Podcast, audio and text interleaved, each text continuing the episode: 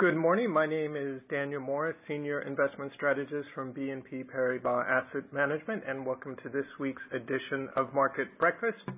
Uh, first thing to highlight this week is if we look at the data that came in last week for the U.S., both what we call hard data in terms of real numbers and soft data in terms of surveys and sentiment. Uh, it was pretty disappointing across the board. Probably six different items from inflation, retail sales, industrial output, housing starts, and so on. Uh, data coming in below expectations, and we've seen that reflected in declining U.S. Treasury yields, which were uh, ending last week at about 2.15%, well off of the highs 2.6% that we had earlier this year. So the question is, what's behind this decline in Treasury yields, bond yields? What does it mean for the markets? So one thing that people have pointed to is disappointing inflation data.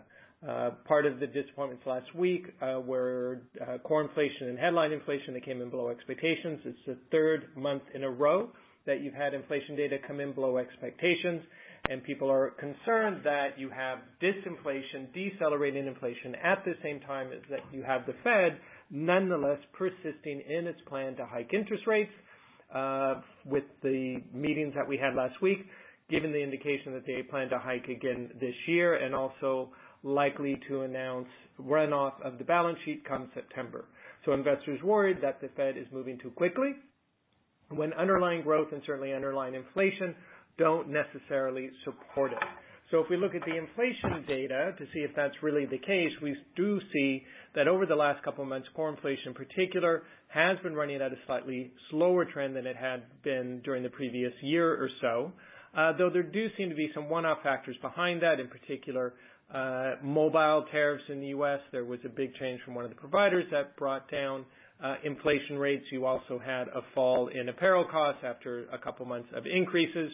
So it's still a bit unclear whether you necessarily see a deceleration in inflation in the U.S. I think it's important to keep in mind, though, that if that this deceleration inflation persists, we think the Fed will react quickly to it, take it into account, and would uh, easily announce a pause in their plan to hike rates if they see that the underlying inflationary pressures don't justify them continuing to hike rates at the pace that they've laid out for themselves so far.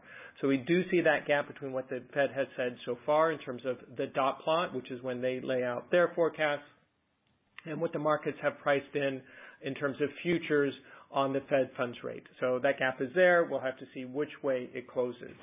It's also important to keep in mind, however, that there is something else that's behind the fall in inflation expectations, uh, and it's not just because inflation itself has been disappointing. It's been driven much more by the decline in oil prices. So we've seen a fairly uh, steep reduction in oil over the last month or so as the bump that we got initially from the agreement with OPEC to cut production uh, has come out of the market. We've seen uh, commensurate increases in supply from the U.S. Uh, it's also important to keep in mind that the dollar uh, over the last, say, six months or so has strengthened, which generally corresponds to lower oil prices. So oil prices have been falling. That feeds through into inflation expectations, which then also reflect those lower oil prices.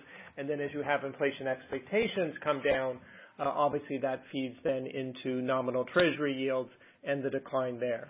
So what we want to think about is what is the outlook for the dollar, the impact that that has on oil, the impact then from oil onto inflation expectations, and finally inflation expectations into nominal bond yields. So we think from here, uh, potentially a bit more weakness in oil prices, and so that suggests a bit more weakness in inflation expectations.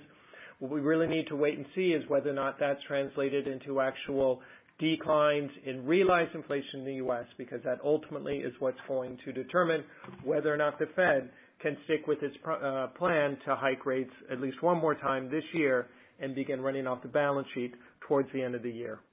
So that's it for this week. Look out for our next edition of Market Breakfast in our podcast series. Thank you for tuning in and goodbye.